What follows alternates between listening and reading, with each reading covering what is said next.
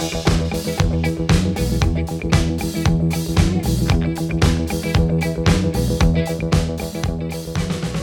ви слушате животът и други неща. Започнахме с това парче на Блонди, сърце от стъкло. Ще разберете малко по-късно защо. Аз съм Сибира, до мен е Асен. Здравей, Асен. Имаш? Защото е прекрасно парчето. Освен това, ние го намерихме, наистина по-късно ще разберете защо, но ние го намерихме и в едно изпълнение на Майли Сайрас, която е по принцип героиня на дъщеряни. Но а, изпълнението на Майли Сайрас от какъв беше фестивал на живо, Яков Твърдено, рок, препоръчвам на всички да го чуете. Уникално е наистина. Здравейте и от мен. Фестивала се казва iHeart и парчето се казва Heart of Glass. Парчето си се казва както си Искам се да ти казва. кажа, е че освен тебе са открили още 69 милиона 659 хиляди 223 може би не човека, но това са слушанията в YouTube на парчето на Майли Сайрес. Иначе аз трябва да те питам нещо, но ти ме прекъсна и то беше имаш ли бански? Скоро купувал ли си бански? А, не съм скоро, въпреки че вчера... Че чакай да кажем. Ние се покрихме уж от софийските жеги, но не се скрихме точно от жегите, а понеже съседите под нас започнаха ремонт и къртат здраво с един картач и не можем да си чуем мислите, камо, да, камо ли да се чуем какво говорим, камо ли да записваме такъв отговорен продукт като подкаста. Дойдохме в един хотел, който има и басейн, Ще стигнем до банските рано или ще късно, уважаеми банските. слушатели. А, където обаче налетяхме на управата тук на хотела слага климатици. Поставяне на 10 климатика едновременно. Така че да, ако чуете бормашинка, картач в записа, моля да ни извините, направихме всичко възможно да сме на място, на което тихо и спокойно ще си запишем подкаста. Така, и всъщност Разбира се, че изчакахме малко, за да видим прочутото шоу в 5 часа вчера петък, когато премие... а, президентът Румен Радев лаконично с кратка и скромна процедура връчи мандат на една нова звезда на българския политически небосклон, която изгря според мене 10-15 минути преди въпросната церемония. Роди се звезда, почти като филма на Лейди Гага. Точно роди се звезда. Виж, това с гагата е интересно, защото пак ще продължиме нататък. Роди се тази звезда, изгря на българския небосклон. Цяла нощ гледам, че Фейсбук се занимаваха, аз включително де, с обсъждане на тая драматично изникнала и драматично предложена кандидатура. Лицето се казва Пламен Николов. И, както каза в панорама с нощи, България не е имала премиер като мен. Това може да звучи доста двусмислено, да ти кажа, че България не е имала премиер като него. Аз Така да е добре, за да можем да... да- отговоря с друг цитат, ако искаш. Какво казва учителката му тази сутрин по BTV. Любимия жанр, в който или съседи говорят, или други близки роднини, в случая учителка от Шумен. И жената каза, той беше от учениците, които не са създавали никакви проблеми, а мечтата на всеки учител. Аз съм убеден, че ако му бяха намерили съседите, те щяха да кажат, че е много добро момче, винаги поздравяваше, като ни срещне по стълбите. Не, учителката каза, че момчето е било изключително амбициозно. И всъщност това е първия кандидат за премьер на България, който се е маркирал като политик, явявайки се на кастинг в шоуто на Слави Трифонов. Тая, преди 4 години се случва това. Така де, казахме. Преди 4 години се случва това. Слави, заедно с някакво жури, не разбрах кои са другите хора, не гледах внимателно и този човек тогава е на 40 години, презентира какво смята да направи, като политик обаче, не като премиер. Малко бързо му се развиха нещата. Не на всички хора им става така. И какво знаем за този човек? Дай всъщност да кажем. Не, какво аз сме... искам първо да кажа къде е драмата всъщност. Защото има драма. От моя гледна точка. Драмата е, че хубаво. Има такъв народ са е, спечели най-много гласове на тия избори. Имат пълното право да предлагат когото си пожелаят за премиер, министерски съвет и така нататък. Това е, нали, никой не може да го оспори никой не го оспорва според мен. Проблема от моя гледна точка е, е в друго че те излизат и го представят като предприемач, ръководил мултинационална компания, отговарял за не знам какви маркетинг на 60 пазара и така нататък, докато истината се оказва малко по-различна. Не можеш да наречеш предприемач човек, който е обявен в търговския регистр като лице за контакт. Аз погледнах фирмата, в която той е работил в последните години. Тя е американска собственост, произвежда и продава шнорки или плавници, бански гащи и така нататък, което няма нищо лошо, разбира се. И ние трябва да отидем до този басейн да видим, да сложим по едни бански, т.е. задоволява човешки потребности.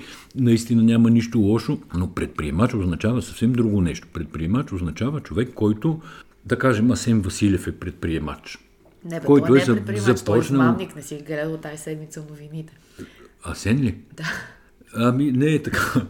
Но както и да е, той е предприемач, той е започнал някакъв бизнес, поел определени рискове, даже както се разбра, е имал спорове с акционери, влязал е в е, сложни търговски отношения, което е абсолютно нормална практика. Но за Асен Василев друга тема, ако стигнем до там ще говорим. Значи, нашия кандидат за премьер няма нищо общо с предприемачи. Фирмата Finis Europe ООД е регистрирана с 2000 лева капитал, 90% е собственост на Finis USA, нали, на американската си майка, 10% има българската фирма Делфина. Като българската фирма Делфина няма никаква следа Пламен Николов да е бил в нея. В търговския регистр като управител е вписан Марк, не помна кой, нали, американски е очевидно собственик на Финас, а Пламен Николов е вписан като лице за контакт. Но той не е виновен Пламен Николов. Такава му биографията, това е работил. Е, Не, той според мен е виновен до толкова, доколкото е съдействал или не се е възпротивил да му бъде написана фалшива биография. И вчера той така беше представен като човек с изключителни менеджерски способности в мултинационална компания. Значи нито производителя на шнорхи или плавници е мултинационална компания, нито този е бил менеджер там. Тоест, това правят две-три лъжи една върху друга. И разбира се, във Фейсбук моментално се намериха някакви снимки, където самия кандидат премьер на една сергия с бели пластмасови столчета за 7,50 парчето продава въпросните плавници, бански и подобни. Сега Пак казвам, едно. няма нищо лошо. Всеки може да стане премьер. Лошото е в изкривяването на биографията. Сега ще кажа едно име, на което всички, които са слушали предишния подкаст, ще се засмеят, а именно Бойко Василев с нощи. Бойко Василев стояха един до друг, номинирания за министър-председател човек и до него Асен Василев и Бойко Василев каза към Асен Василев. Вие имате сходен бизнес бекграунд или нещо от сорта. Да, сходна, сходна история, да. да. Което всъщност беше големия цирк и всъщност нощи в панорама се видя много ясно контраста между това момче, не знам как да го наричаме предприемач или а, маркетинг Е, не можем а, да го наричаме предприемач. или сега- продавач на бански. Искам да кажа, това са нюансите, в които от едната крайност до другата крайност. Всъщност истината е, че този човек е бил селс, търговски представител, бил който... продавач, обикновен продавач. Пак казвам, няма нищо лошо, но нека да знаеме нещата такива, каквито са. Хората в България могат да приемат един продавач на плавници да стане министър-председател, според мен. И до него стоеше Асен Василев. И всъщност контраста беше изключително силен. И за мен има такъв народ си, включва, си вкарват много голям автогол, защото всъщност в момента, дори да се харесва или да не се харесва на много хора, служебното правителство има много висок рейтинг. И Асен Василев и всъщност трима-четирима човека са големите звезди на това правителство. И това, което направиха от трибуната на Народното събрание има такъв народ в лицето на Тошко Йорданов, да извадят една бизнес история, която да прочитат едва ли не като компромат, в която Асен Василев е фалирал една фирма, откраднал е а, интелектуална собственост и след това е продал на друга фирма.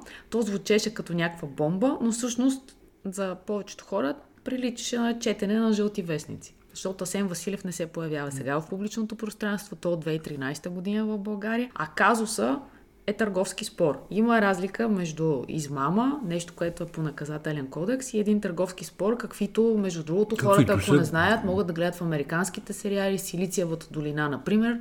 Прекрасен сериал за а, обогатяване на, с подобни истории. Препоръчвам го на сценаристите Граждански на Слави иски, Трифонов. изобщо. Аз тук в много подкасти започвам да приличам на някакъв такъв мърморещ, как да кажа, човек по отношение на колегите от медиите. Ма като ви кажа, той е предприемач.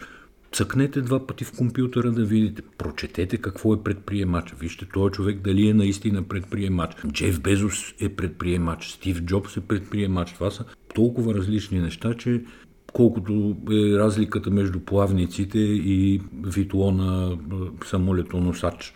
Толкова са различни нещата. Така че дайте да гледаме по, как да кажа, по-спокойно, по-обективно и да не представяме нещата такива, каквито ни ги пробутват или подават.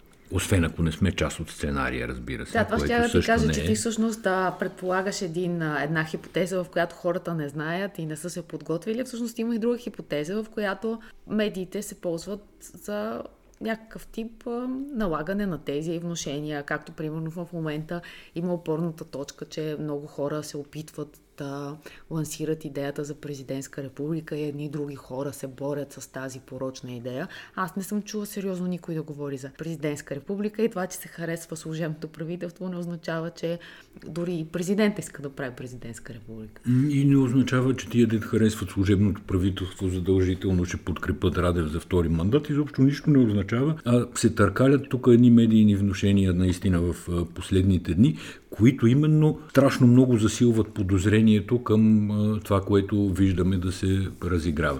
Нали, да не говориме, че имаше друг кандидат за премьер, който вчера медиите, включително и ние, нали, извадиха някакви неща от биографията, пак такива, които удобно бяха спестени в в официалната биография и съобщение, защото този човек беше предложен за министър на правосъдието в... Петър Илиев се казва. Да, Петър Илиев в бързо катастрофиралия кабинет с предполагаем премьер Николай Василев. Нали, там също имаше спестени, филтрирани, фризирани неща около неговата биография и цялата тая неискреност, цялото нежелание да се, да се признае, че трябва да се преговаря, цялото нежелание да се обсъдат имена, цялото отсъствие на лидера на тая партия има такъв народ, говорят, че съвсем други процеси текат отзад, за които многоуважаемия български народ няма никаква представа. И в това аз съм напълно сигурен. Да, въпросът е доколко тези хора, които говорят от името на такъв народ, всичките са с знанието в какво участват и доколко има тази наивност, за която стана дума и миналия път. Еми, ако не са... знаят, това не ги оправдава по никакъв начин. Даже бих казал, че е по-лошо. Нали? Ако човек знае, участва в някаква игра, лоша, добра, но го прави съзнателно. Всичко съзнателно и обмислено заслужава някаква степен на уважение. Днеска гледах сутринта сценариста Филип Станев, който между другото вчера беше в друга телевизия и очерта коренно различен профил на премиера от този, който беше сервиран вечерта. Но днес той казва, че този а, човек Пламен, той от 12 дни се знае, че той ще бъде министър-председател. Не стана ясно защо вчера го описва по друг начин, но пак се връщам аз на темата за Сен Василев. Питаха, ги, питаха го защо са излезли с това разкритие в кавички за Сен Василев и той каза, ами ние научихме няколко дни буквално преди това за тази история и това дело на Сен Василев за интелектуалната собственост. Тоест, това, че те открият топлата вода всеки ден, те са в пълното си право, нали, малко не знае какво в Слънчевия град е положението. Обаче ние останалите, които все пак сме Абе, в тази държава, следим нещата, не сме, не сме длъжни да участваме в този сценарий, разбираш ли? И това не е вярно с откриването, защото историята за Асен Василев се разказва така, сякаш мултинационални корпорации са надвиснали над главата му и го съдят за някакви страшни престъпления. Истината е, че човека, който се опитва да го съди е Павел Езекиев. Момче българче беше шеф на Агенцията за чужди инвестиции по времето на царя премиер Симеон Сакско-Бургоцки и както се разбра малко по-късно, не знам дали се разбра или всъщност аз разбрах, Павел Езекиев е съученик и добър приятел на Тошко Йорданов от класическата гимназия. И като събереш две и две, започваш да разбираш, че други процеси текат. Тоест, линията НДСВ, мене, ако ме питаш, изобщо не е прекъсвана в а, а, начините по които да го наречем Слави, въпреки че в това далеч не съм сигурен, та начина по който Слави си води политиката, реди, поставя някакви хора и така нататък. Ако ти, истината е, че ти ако не можеш да излезеш с лицето си и да кажеш, ние ще правим това, това, това, това, това, това, това, да се подпишеш върху него, за да хората, които са гласували за тебе и хората, които не са гласували за тебе, да имат някаква яснота, увереност и сигурност в това, което ще правиш. Яснота защо? Защото ти си предприемач, бизнесмен, работник, менеджер в някаква компания. Предвидимостта на живота ти в следващите година, две-три, трябва да е максимално възможната. И това трябва да ти го даде той, който се готви да управлява държавата. А въпросният Филип Станев с някакво, да не се изразявам остро, да кажем наивно чувство за хумор, обяснява защо не искали да се подпишат под програмна декларация някаква с лафа, нали, с сценаристи, големи а, хумористи, хумористи и, и смешници, че 100% от разводите започвали с брак. И какво казва всъщност? То днес какво повтори, между да. другото, явно много си харесва тази мисъл. Много си харесва, но това е си... абсурдно глупаво. Шоуто на Слави да дига темата за, авторското, за авторските права е смешна, защото какво представлява шоуто на Слави? То е една реплика на американското шоу на Джей Лено. И колко Ще... ефемистично се изрази с тази реплика. Добре, нека да си изразя ефемистично. Кажи си пак, да. да. Шегите вътре са взаимствани, пак се изразяваме ефемистично, от Твитър и от стари руски вицове. Така че авторско право там, мисля, че са последните хора, които могат да дига въобще тази тема.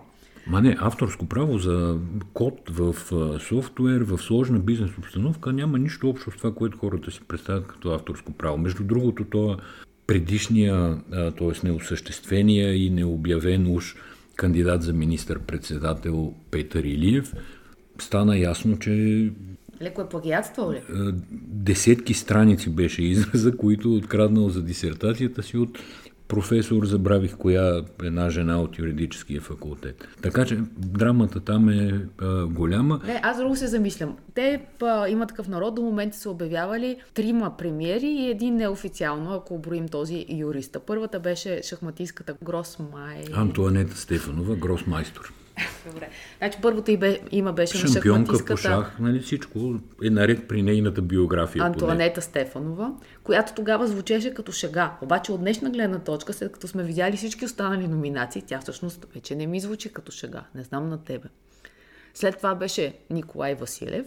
Не знам този юриста Петър Илиев дали да го борим за официална, т.е. за официална не можем да го борим, но за сериозна кандидатура, защото все пак то сега ще видим дали той ще излезе като кандидат, на, като кандидат в Министерски съвет за министър на правосъдието, както беше в, преди, в предишния анонс на има такъв народ. И все пак адвокат Николай Хаджигенов от Изправи се, как се казваше по-нататък.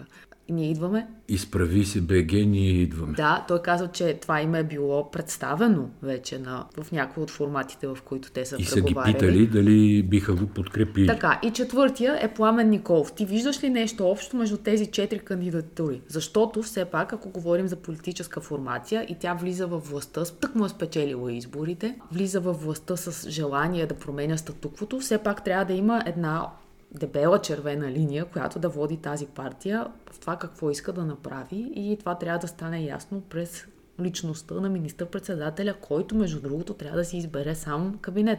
Очевидно е, че той няма да си избере кабинет. С нощи в панорама всъщност не му зададоха единствения, може би смислен въпрос, който, на който той трябваше да отговори. Сам ли ще си прави кабинета и ще си подбира министрите в зависимост от политиките, които смята да води, или ще му спуснат кабинет. Този въпрос не беше зададен, но от отговорите на кандидата за министър-председател се разбра по-скоро второто, че той ще трябва да работи с някакви хора, които му казват. И пак от отговорите му се разбра, че няма лично мнение по никакъв въпрос. Или го прикри и не, и не го изрази. Отговор на всеки въпрос беше да, ще видим, трябва да направим най-хубавото и тия приоритети, които обявиха и които сега анализатори тая сутрин вече казват, ето много умни приоритети, много добри. Това са като пожеланията в коледната баница там или в новогодишната питка. Объркайки кое беше питка, кое беше баница. Няма значение. И двете може да има късмет. Нали, късмет, живот, здраве, да сме щастливи. Повече пари, повече Да, пенсии. успех в учението и труда. Това са приоритетите, обявени до момента. И сега на тия приоритети се закача кой? БСП. И казва, това са и нашите приоритети. Ти представяш ли да има някой, на който здравето, живота, добруването и успехите в труда и учението не са му приоритети. Не, всички искаме да бъдем млади, здрави и богати и не искаме да бъдем стари, грозни, болни и така нататък. Но сега се играе един танц между има такъв народ и Българската социалистическа партия, който ще видим докъде ще доведе другия петък, събота, живот и здраве. Пак ще си говорим да не изпреварваме събитията. Като говорим за бански и шнорхели обаче, защото стана някакси тема, едно българско момче, което ползва бански, не ползва шнорхели. Йосиф Миладинов се Йосиф казва. Миладинов се класира за финал, финалните 8 на, на поплуване на 100 метра Бътерфлай, мисля, което е равно на някакъв тип героизъм, защото от Таня Богомилова насам преди 40 на години не е имало българин, който да е на финал на Олимпийските игри. Завърши последен рано тая сутрин, но все пак трябва да му кажем браво. И трябва да кажем, че той е тренирал къде? Той е тренирал в Германия и в Швейцария. И всъщност аз го следя това момче от около половин година, защото той бавно и упорито си постига някакви собствени победи. И всъщност след като постави няколко рекорда на европейското поплуване, сега, особено за България, защото всъщност Таня Богомилова е добре, обаче в мъжкото плуване абсолютно нищо не се е случило. Тоест, той е първата звезда в мъжкото плуване от този ранг. И след като постави няколко лични и български рекорда, имаше големи очаквания към него и доколкото му гледах интервютата, той самия имаше големи очаквания към себе си, които обаче не успя да ги оправдае. Като това плуване днес е било изключително трудно. В него са поставени два американски рекорда, два рекорда, един е американски, другия е европейски. Единия на световен за американеца Кейлоп Дресър, Дресъл, а другия е европейски за Криштоф Мила от Унгария. И с нощи гледахме със съвсем спортните новини и всъщност забелязахме, там се говори да, за българските участия на Олимпиадата, обаче ти въобще не разбираш тези хора, спортисти, в какво участват. Не разбираш кои са другите представители на съответния спорт, които се състезават, кой е спечелил нещо. Въобще само беше като едно време по соца, едно парче от целия пъзел и това трябва да ти е цялата картина. И малко парче, малко парче, защото са малко българските участници. Да, а всъщност Йосиф Миладинов участва в една хиперконкурентна среда в момента и много ми харесаха неговите думи. Той беше благодари извини се за това, че не е оправдал очакванията на хората към него. Каза, че може би е бил уморен и не е дал най-доброто от себе си и всъщност изрази едно много искрено разочарование. Но да, той е тренирал в Германия, майка му, баща му заминава там, после той отива в май, с майка си, не знае въобще немски. Казва, че това е бил труден период от неговия живот, в който обаче той се хваща и почва да плува, казва колко се е лишавал в сравнение с другите деца от излизания, нормалните неща за спорта, за един млад човек, в който ти правиш избор на въз... във възраст, в която хората не правят такива избори. И мисля, че можем да очакваме и други победи от него. Като казахме предприемач, защото някакси вървиме по тия Не сме казали предприемач. Казахме няколко пъти предприемач в различен контекст. Това беше по-рано, добре. Така, като казахме предприемач, има една история в Булевард България. За едно момче, не знам, мъж, мъж 30 на като го гледам и няколко годишен. Това е брат на актьора Владо Карамазов. Шеф Иван Александров се казва, който живее от няколко години в Англия. Така. И съвсем случайно разбрахме, че той е бил главен сладкар на Уимбълдън. На Уимбълдън. Историята ще я прочетете много интересна, но това е предприемач. Този е завършил каквото се завършва там, за да стане човек шеф и готвач. Работил е на десетки места в България, след което отива в Великобритания, без да има контакти, среда. Само успява да се пъхне в най-висшата сладкарска лига на Великобритания. Предприема, т.е. предприемач, създава си собствен бранд, започва да го развива, доставя торти, кейкове. Тук не става дума, че този е някакъв мега компания, ще стане милиарден бизнес и така нататък, но това е предприемач, човек, който си взима живота в ръцете и живота на други хора, на които плаща заплати и работят за него. Това е това означава предприемач. Само една смешна история, част от неговия живот, когато ти е в Лондон, като сладкар и попада в кухнята, той разбира, че всичко, което учи тук в България е напълно безполезно по отношение на това, което се търси там в сладкарския бизнес. И казва, сладкарите в Англия са като злато. Много рядко се намира качествен човек. И всъщност тази челна катастрофа, която претърпява, по отношение на уменията си и знанията си, го мобилизира, за да започне да прави нещата такива, каквито са конкурентно способни на такива сцени, като Уимбълдън, да кажем. И между другото, там имаше много снимки от а, Кейт а, Мидълтън. Мидълтън, която е в кухнята. И той е подготвил целия сетап, за да влезе тя в кухня. Много готина история. Да, да, историята е супер.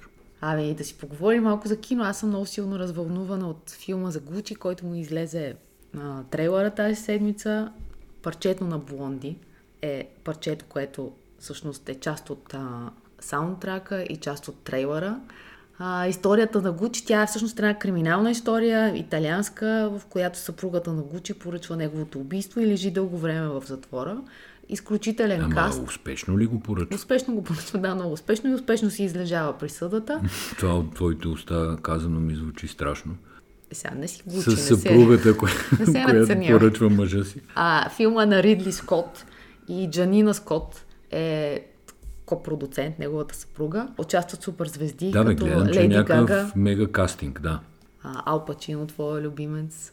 И го чакаме през ноември да излезе. Между другото, това не е първия опит за да се прави такъв филм. Преди 10 на години Мартин Скорсезе решава да разкаже историята на госпожа Гучи, която се казва всъщност Патриция Реджани. И тогава Анджелина Джоли е избрана за главната роля, обаче нещо се случва. Не знам всъщност каква е историята. Ама не е първият филм за модната индустрия, такъв Не, голям. имаше нали? за убийството на Версаче, точно. Имаше за убийство на Версаче, имаше един дяволът носи Прада, който аз не успявам да изгледам. Но то не е за модната индустрия, то е за списание Вок и за Така? Ана Уинтур, да. Е, малко съм в страни от тая тема. Както и да е, от трейлера филм изглежда интересен, кастинга е добър, така че ще го, Леди Гага, ще го Адам чакам. Драйвър, Джаред Лето, Джереми Айронс и Ал Пачино. Това са Е, звездите. яко, да, да. Ноември. Еми, добре, да обсъдим ли банските? Имам още една тема за бански, между другото. Това е... Виж, за лятото е подходящо, да, си говорим за бански. Излезе една новина, че Пинк иска да плати глобата на хандбалистките, които са отказали да играят по бикини на Европейското кадемистите, Европейското във Варна. Всъщност за какво става дума? Момичетата са искали да играят по шорти, което на мен се струва абсолютно нормално. Обаче тях Ев- Европейската федерация по хамбал, плажен, наказва състезателките на Норвегия. От Норвегия са момичетата, за това, че отказват да обуят бански официално спортно облекло за този тип спорт. Сега, дали плажния хамбал трябва да се играе по бански или по шорти? И дали трябва мен да е- има плажен хамбал. не, след като го има, не виждам защо трябва да се играе по бански. Всички знаем снимките на спортистки, които основно са снимани от кръста надолу и отзад. Да, много е хубаво, те имат спортни тела, Много е обаче, красиво, искам да ти кажа, да. обаче аз мисля, че ти по шорти ще ги харесаш. Няма да има никакъв проблем това, че не са по бански. Това е част от естетиката в а, някакъв спорт. А, предполагам, че е въпрос на маркетинг, т.е. убеден съм, че е въпрос на маркетинг, няма нищо за предположение тук. Да, но не всяка жена всеки ден е готова да излезе по бански. Някой път не си на кеф и шортите са достатъчно спортно облекло, за да могат да заместят бан... изрязаните бански, особено пък за такъв спорт. Да, ама сега малко, ми, е Уимбълдън, малко мито да влезе в а, спорта по такъв в края на краищата, бих казал безобиден повод, ми се струва в повече. Така или иначе историята не е голяма. Те ги глобяват 1500 евро. И има много желаящи да платят. Европейската, не европейската, ами норвежката федерация по хамбал поема глобата на момичетата. Пинк казва, че тя ще ги плати. Според мен всеки може да ги плати. Не, е- не е това въпроса. Друга беше темата. Почнахме с бански и свършваме с бански. Последно Така. да си обуваме и ние банските и да тръгваме към басейна. А нещо позитивно да кажеш за финал имаш ли? Или... Е, това не беше ли позитивно? Всичкото говорихме си за кино, за Лейди Гага, Не, за Роди се звезда си Облече говорихме. момичетата в дълги шорти. Това не, не е позитивен. Не, но имам да ти разкажа за една прахосмокачка. Между другото, ние са съвсем дълги години. Това е една така щекотлива тема в нашето семейство за как трябва да се чисти с прахосмокачка, как трябва да изглежда това. И според Асен, върховната инженерингова мисъл е родила вертикалната прахосмокачка. Не знам дали е гледал някакви снимки от чистите на жените, които в потокчета и официални не, не, рокли чистят. Да не споменаваме марки, имам една конкретна. Както и да е. Не, така или иначе ние споменаваме марката Roventa Aqua 1160 X-Force. Roventa X-Force 1160 Aqua. Браво. Казах ли го? Да. Да, това е прахосмукачка на ровента с вер, вертикална, която едновременно чисти и мие. Прахосмучи и мие и особеното при нея е, че има чупещо се рамо. В смисъл, тая дългата пръчка, натиска се едно копче и цак тя влиза, така че Асен да може добре да изчисти под канапето. Хем чисти, хем мие. Не съм съгласен с тебе. Основното на тази прахосмукачка е това, че могат да се откачат всички тръби и да остане а, горната част с мотора, която удивително прилича на бластър от Междузвездни войни. Да, опа, хората почнаха сладки. На линия сме, това подсказва ни сигурно, че трябва да свършим, обаче